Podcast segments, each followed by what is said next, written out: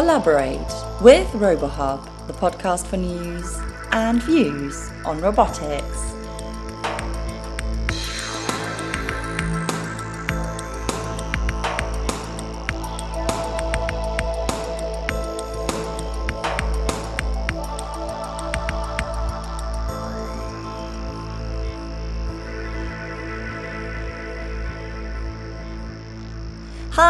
Welcome to a brand new episode of the RoboHub podcast. Today we'll be hearing from Brad Hayes, Assistant Professor of Computer Science at the University of Colorado Boulder, who directs the university's Collaborative AI and Robotics Lab. The lab's work focuses on developing systems that can learn from and work with humans, from physical robots or machines to software systems or decision support tools so that together the human and system can achieve more than each could achieve on their own. Our interviewer Audrow caught up with Dr. Hayes to discuss why collaboration may at times be preferable to full autonomy and automation, how robots can learn from human demonstration, and the challenges of developing collaborative systems, including the importance of shared models and safety to allow adoption of such technologies in the future. Hi, welcome to RoboHub's podcast. Hey there. Would you introduce yourself? Sure. So, my name is Brad Hayes. I'm an assistant professor of computer science at the University of Colorado Boulder, and I direct the Collaborative AI and Robotics Lab. Would you tell me about what motivates your work? Absolutely. So, uh, as my lab is called the Collaborative AI and Robotics Lab, generally speaking, we are interested in developing systems that learn from and work with humans. Uh, so these can be embodied or not. So they, they could be robotic systems or, or um, they can be things that just exist on your, your computer or your, your cell phone for things like decision support uh, with the general goal of providing something that is uh, greater, a team that's greater than the sum of its parts. So you have this notion that robots or autonomous systems are very good at certain things, and that humans are also very good at a certain set of things, and that these things don't necessarily overlap. And so, if we are able to uh, come up with the technology that enables these to work together, then we should be able to accomplish something that neither one could necessarily do on their own. Mm-hmm. Would you tell me a bit about this collaboration where it's adding to it rather than replacing? Absolutely. So uh, there are a number of reasons why uh, you wouldn't necessarily want to completely replace uh, human labor or, or human decision making capability with automation. So as I as I alluded to, uh, there are things that humans are very good at that machines are not good at. But even if we were able to produce machines that are, are competent or capable on the level of humans, there are certain things that uh, would still potentially prohibit this technology from existing on its own, be it things like cost or concern of reliability. Um, and so in general, we find it as a, a much more realistic and uh, generally attractive option to develop this technology to ex- coexist with people and to augment them rather than replace them. Mm-hmm. Can you give me some examples? Absolutely. So, in my lab, we're working on uh, a number of different projects, but I'd say a centralized theme of this, in addition to collaboration between humans and autonomous systems is uh, how to uh, enabling these this through the introduction of safety through shared expectations. So one of the big problems that we have facing us with even with all the great successes in uh, artificial intelligence and machine learning that have come about recently, that we've been able to produce systems that might be competent, but they still surprise us a lot, or we're not really sure how they do what they do. Uh, not in the sense that it's magic, but rather the fa- the fe- features that they're using might not agree with our notion of what features are important to base a decision upon, and all of this kind of leads down the road to having. Uh, this mismatch of expectations potentially, and that's where danger happens. When your autonomous collaborator does something, or potentially can do something that you don't necessarily agree with with your mental model of the situation, and again, that can lead to potentially disastrous consequence. Mm-hmm. Just to make this more tangible, would you give me an example of this? How uh, a mismatch in expectation could create a bad situation. Absolutely. So, uh, one example I like to talk about is with uh, autonomous vehicles and the social contracts that we make as drivers with, say, pedestrians. And so, if you have an autonomous vehicle uh, and you are uh, on the road and you're a pedestrian, and you want to cross that street. If you had a standard vehicle piloted by a human, then you would potentially make eye contact with that human. You would engage in a social contract. They might wave you across, and then you would uh, feel that you could safely cross the road because that other autonomous system, you know, piloted by the human, uh, has engaged in this contract that you have an expectation about. You both share the same expectation about. Now, if we replace that vehicle with an autonomous vehicle, so you still have a human in the quote unquote driver's seat, uh, you still have the pedestrian, and the pedestrian makes eye contact with the human, and the car might slow down because its model uh, isn't sure what's happening uh, with this pedestrian, and so it's maybe behaving a bit safer. And then the human would wave across the pedestrian, even though they're not actually controlling the system. And so the pedestrian has engaged in a social contract. Both parties have signed on according to the pedestrian's worldview. And then we don't know what that car is going to do because it wasn't actually part of that social contract anymore, right? So now there's no shared expectation, and something disastrous could happen. If, uh, let's say, the uh, the vehicle loses track of that pedestrian and keeps going because it's on a road, it doesn't expect that to be there.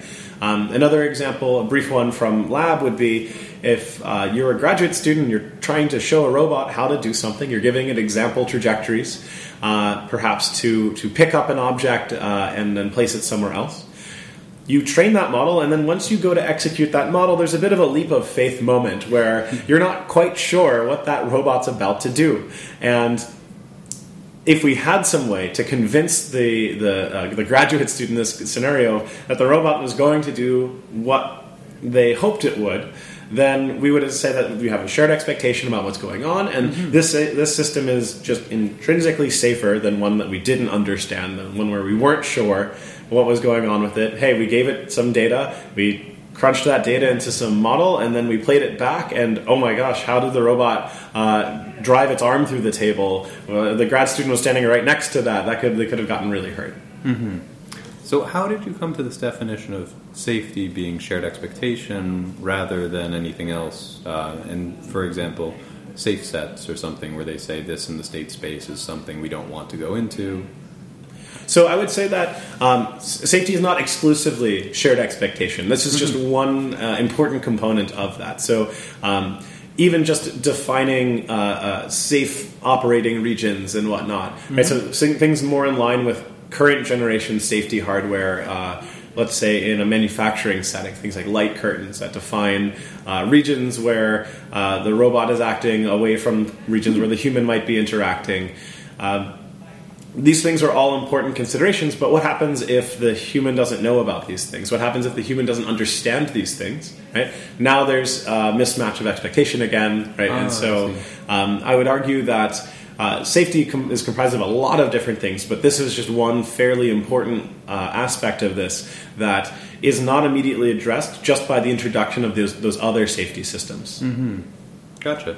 Now, would you tell me a bit about projects in your lab that have been around safety? Absolutely. So, one of the things that we're very interested in is uh, robot learning from demonstration. So, in general, we find that humans aren't always great programmers, and programming robots to do things is very difficult, time consuming, and expensive. And so, we should enable subject matter experts to program the robots themselves using drawing upon their expertise to provide uh, uh, capable uh, you know, robot operators or, or Do to- you do you mean like if my robot is going to be in a real rehabilitation home that the physical therapist might program it? Is this what you mean? Or Absolutely. So, um, or in, in a manufacturing context, I know very little about welding, but somebody who has been doing this their whole life will be a much more effective uh, instructor than I could ever be uh, in transmitting that information into a robot.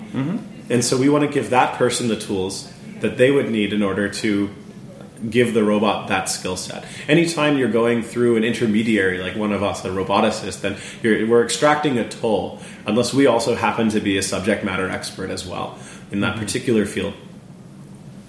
And so, one of the things, though, as I mentioned, that's a sort of leap of faith moment that happens when you provide demonstration data into a model. Uh, you train a model based on this, and then deploy that onto a robot.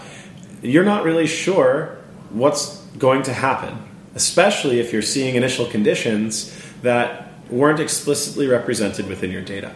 So now you're kind of at the mercy of your model, and now problems with our models are going to elicit physical consequences, right? So the stakes are much higher.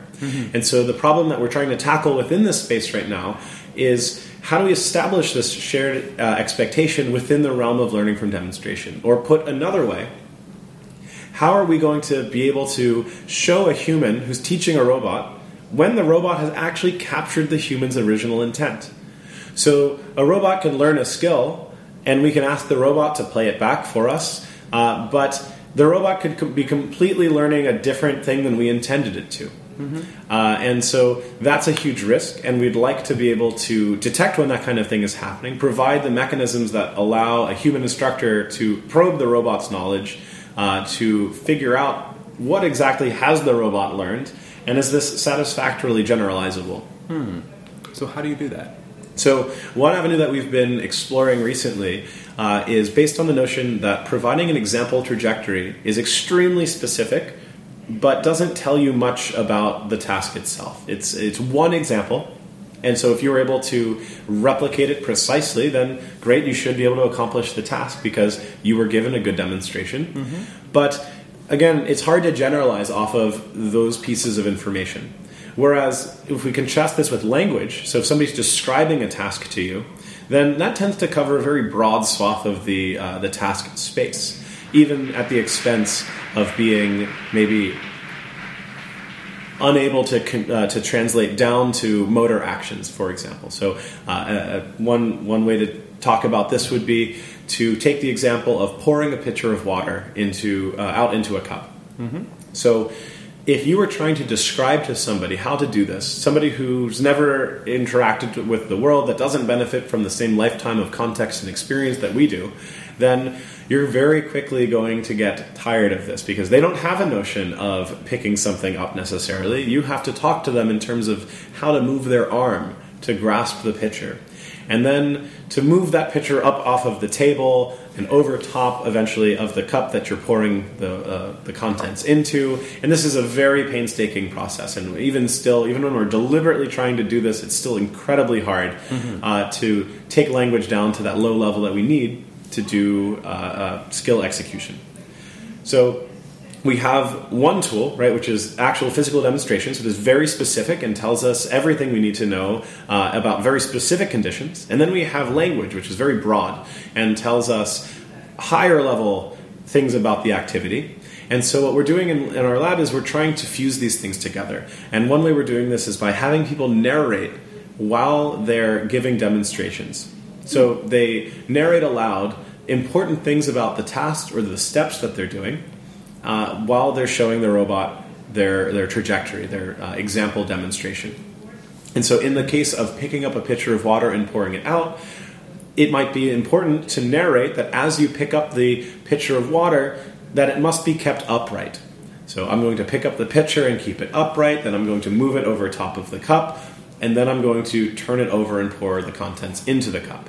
And so, what we do from that uh, from that semantic signal is to try to extract constraints over the task space. So, for example, even if we don't necessarily commit to a strategy for picking up the pitcher or moving it around in the air over uh, the table it was on, we can still now know that okay, the uh, pose of this object needs to be upright. Otherwise, the, the task is probably going to be considered a failure. And that constraint is going to hold from the moment that the person narrated it until they violate it intentionally by tilting the, uh, the pitcher over and pouring the contents out. And so, even in this very simple example, um, what we can find is that we can extract meaningful constraints, uh, such as that pitcher must be upright, or don't tilt until you're above the vessel that you're pouring it into. Uh, and then we can use that to kind of overcome limitations of the skill model to provide this shared expectation that regardless of what's going to happen with the model underneath that I'm perhaps sampling my, my trajectory executions from, I know it won't violate these constraints because that's, uh, that's a, a essential component now of the skill execution of the robot.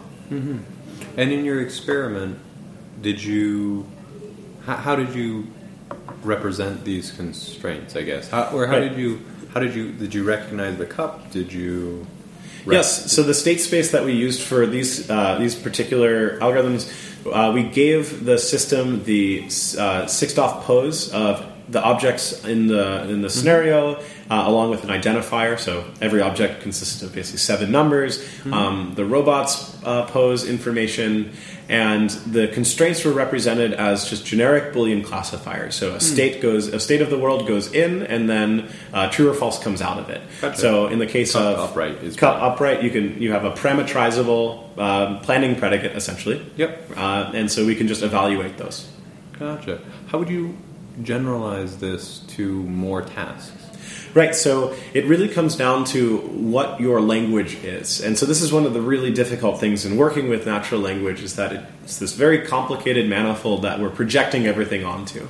And so uh, we could come up with a set of fairly general predicates. So uh, spatial relations between objects tend to be very common and generalizable across tasks. So A is on top of B, X is next to Y, et cetera, et cetera. Um, whereas we could also supplement it with more task specific things. So um, the cup is empty versus full versus you know, some uh, parameterization of, of fullness. And we can just add these predicates into just some large uh, dictionary of terms that the system would have available to it. Gotcha. Would you ever use this to make inferences? So if I so assuming you have some good way to process speech, now I'm going to say I'm going to fill up the cup. Now this maybe implies that the cup was empty or at least not full. Yes. So one thing that we're trying to do right now, um, on so we published our first work on this uh, at IROS in 2018, um, where we called this method concept constrained learning from demonstration. Now, the next step of this is trying to move beyond just requiring the human to provide a good narration to us, uh, but now work jointly with them to try to infer which constraints hold over the task and work with them by both listening to their signal and watching their trajectory to propose which sets of constraints may exist over which parts of the skill execution Gotcha. um, which naturally uh, transitions itself into uh, broader problems of skill segmentation and trajectory alignment across demonstrations. So if I do something very quickly and something very slowly, it's and it's the same skill. I'd want to align those properly so that I can learn the the proper beginnings of each of those together, even if one constitutes more frames than the other. Right. So so alignment is a big problem, and then figuring out which feature spaces are important at various segments of a task execution is also important. And we think that um, deriving these constraints from motion and talking to people uh, or involving them in that process is one way that we can solve this. And then how does that tie back to uh, safety, really quick? So, if we're able to present to people information about the constraints over the skills that they're teaching the robot, then it gives them more information about the things that the robot will or won't do, and uh, also hints at sort of the underlying nature of the task that's being asked uh, of the robot itself. So, in the pouring example, that you'd really want uh, your your agent to know, your robot to know that keeping the cup up or the vessel upright, the pitcher upright, is important. And so, if you didn't have that, then well, you don't have any guarantees about what the robot's going to do, say with its wrist rotation as it's uh, as it's carrying this object. Particularly if maybe an obstacle comes up during execution that wasn't present during training. So now you have a trajectory optimization problem. And if you're not including that upright constraint in your optimization process, then it's highly unlikely that it's going to be preserved in the uh, actual final action that it takes. Okay, so this was one project um, that gets towards safety or exploring safety. That's for right. Collaboration. Uh, you also mentioned one for being risk aware. That's right.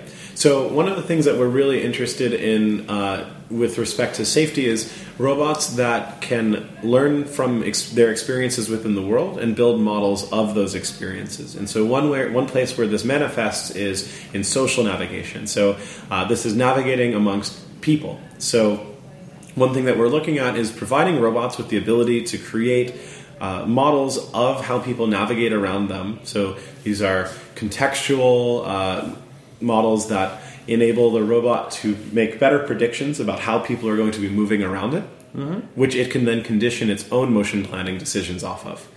And we want this robot to be able to have uh, this evolving set of models. So the first time the robot encounters somebody who's um, running to the coffee shop with their empty mug of coffee, right? We want it to, we want that robot to be able to learn about that particular type of agent in the world, right? Because there's no way that we can predict all the different types of agents before we deploy a robot into a into a space. And so we want to give the robot the tools to be able to make sense of the world that it's interacting in.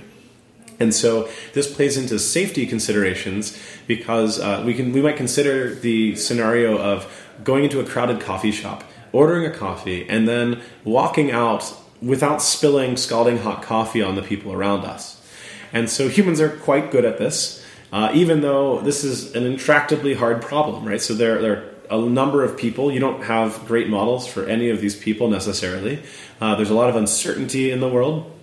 And there's risk because you're carrying this coffee cup full of hot liquid and you're somehow solving this planning problem that gets you out of that situation uh, relatively unscathed. Mm-hmm. And so we would like robots to be able to, to exploit these models that they're able to build of the world that they're interacting in to make better predictions about what people around them are going to do and then use those predictions to condition its motion plan. So, in the case of walking through a crowded coffee shop with a cup of coffee in your hand, some one strategy that people might take if they're unsure of uh, whether or not someone's going to bump into them is that they'll take the arm that's not holding the coffee cup and form kind of a bumper around their cup. And they're not doing this because uh, they're hoping somebody you know hits that. They're doing it as a way to reduce the harm in case a failure occurs. So somebody who's not paying attention and they back up into your arm, sure, it's a little bit awkward and uncomfortable, but that reward is a lot better than getting hot coffee spilled on you for committing the same infraction. And so we have this evidence that people are able to take their models of uh, prediction for others and then incorporate them into our motion plans to, uh, to get through a space while con- simultaneously considering these potentially unavoidable risks, but then taking steps to mitigate them, to reduce their severity. And so, this project is that's uh, funded by the National Science Foundation is focused on letting robots learn from experience in a self-supervised way and then incorporating those models into its motion planning so that it can accomplish whatever its goals are in a more safe manner uh, taking into account that some failures may be unavoidable, and in those cases, the robot should be doing everything it can to minimize the expected harm should that actually occur. Mm-hmm. Now, how do you represent this? How do you represent the path planning, and then how do you represent the other agents, what they're doing, and where you expect they'll move?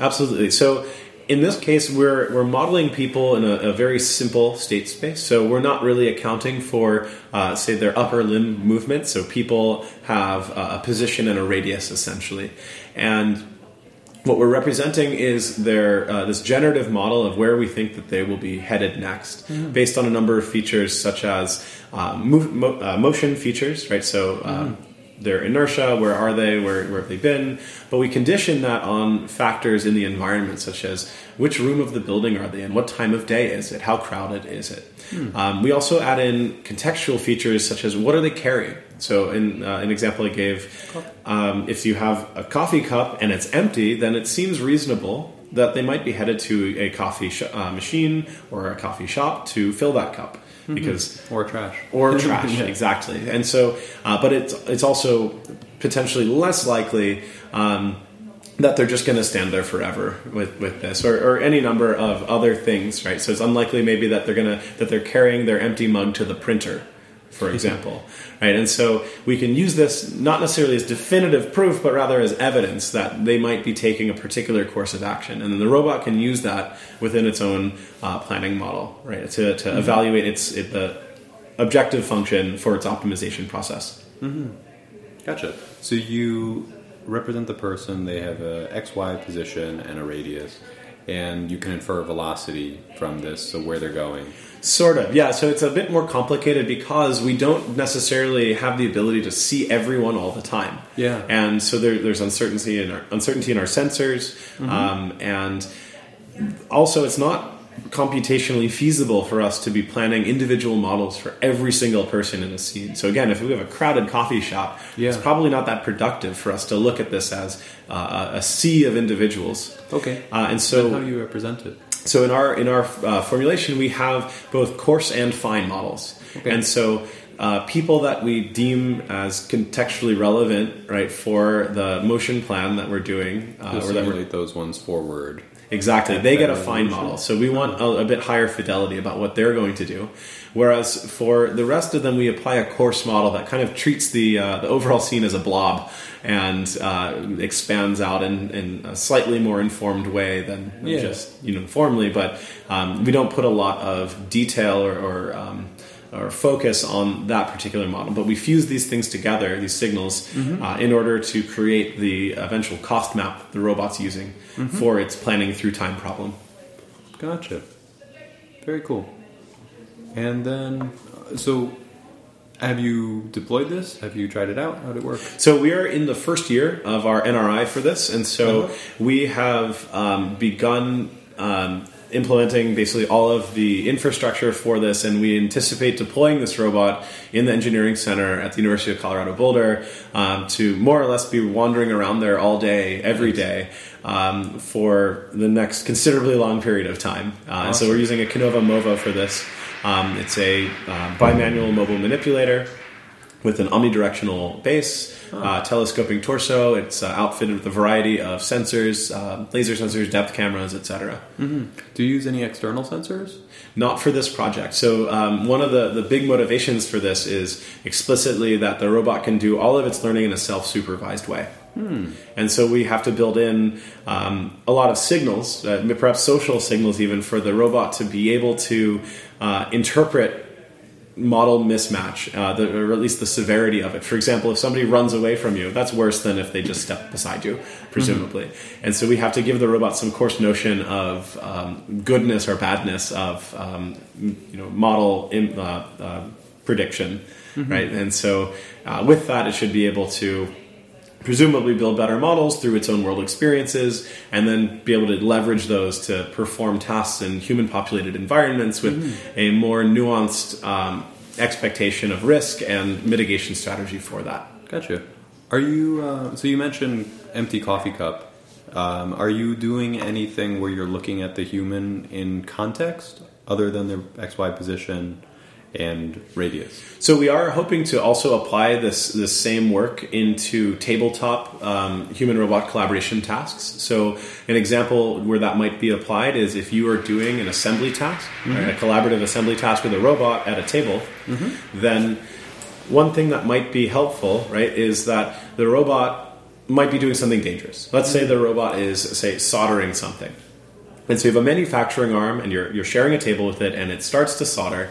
The configuration of the arm might matter quite a lot there. So perhaps a minimum energy uh, uh, motion plan that the robot comes up with will just have the arm uh, protruding straight out from the robot's base and then um, soldering right in place versus coming up with a configuration of the arm that again sh- uh, produces something that looks like a bumper uh, where it's shielding the human from the dangerous workspace because it knows that the human's motion model for its for the human's hands that are moving through the space might encounter that area that danger area um, unless there was some disincentivization for that. And so the robot kind of awkwardly orienting its arm um, so as to shield the person from say the solder tip would disincentivize the person from moving into that particularly dangerous region of space. And so we're hoping to be able to take this same technology and generalize it beyond just, say, social navigation aware, um, risk aware motion planning, but also to, to tabletop tasks and, and other domains. And so, talking a bit about safety, backing up a little bit, what's kind of the future of robots from the safety perspective? Or where can you imagine this field going? So, tackling this problem of safety is the most critical one I see right now in terms of getting robots into the real world and uh, actually deploying all of the you know fantastic research advances that have been coming out over the past decade or, or more. Uh, and this is the big barrier, right? So we can't put these things out into the world until we're reasonably certain that they're going to behave. and they're going to behave in manners that are acceptable to us. And so the current state of the art in this is uh, in industry is quite primitive compared to the assumptions that we've been making in the labs uh, in terms of our ability to detect humans, to predict what they're doing, uh, and just the amount of instrumentation right required to do a lot of the uh, the lab experiments that have been going on. And so we're now at a point where things like visual perception are starting to become very effective and, and, and work, and um, the sensor costs are coming down and becoming more capable. And so, with all of this, there's this unique confluence of events where uh, the, the pricing is right, the technology is starting to become mature, and so now we're at a point where maybe we can start to mass produce and deploy these things, except if they're not safe, it's never going to work. No one's going to trust that on their manufacturing floor outside of a cage right? And that's going to eliminate more or less all of the use cases that we've been hyping for the past you know, decade or so. And so uh, I see this, this, I don't know, overcoming these safety challenges by establishing shared expectations and, and some manner of explainability into these models uh, as key to achieving that reality. Thank you.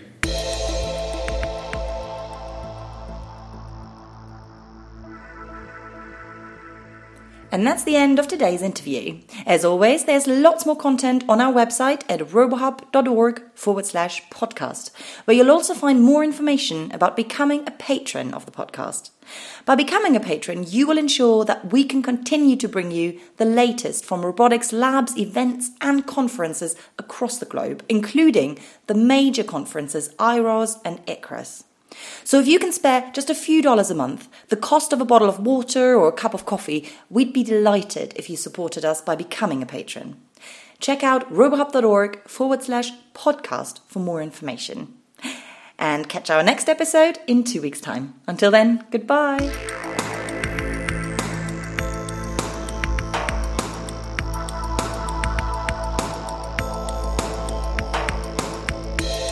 Collaborate with RoboHub, the podcast for news and views on robotics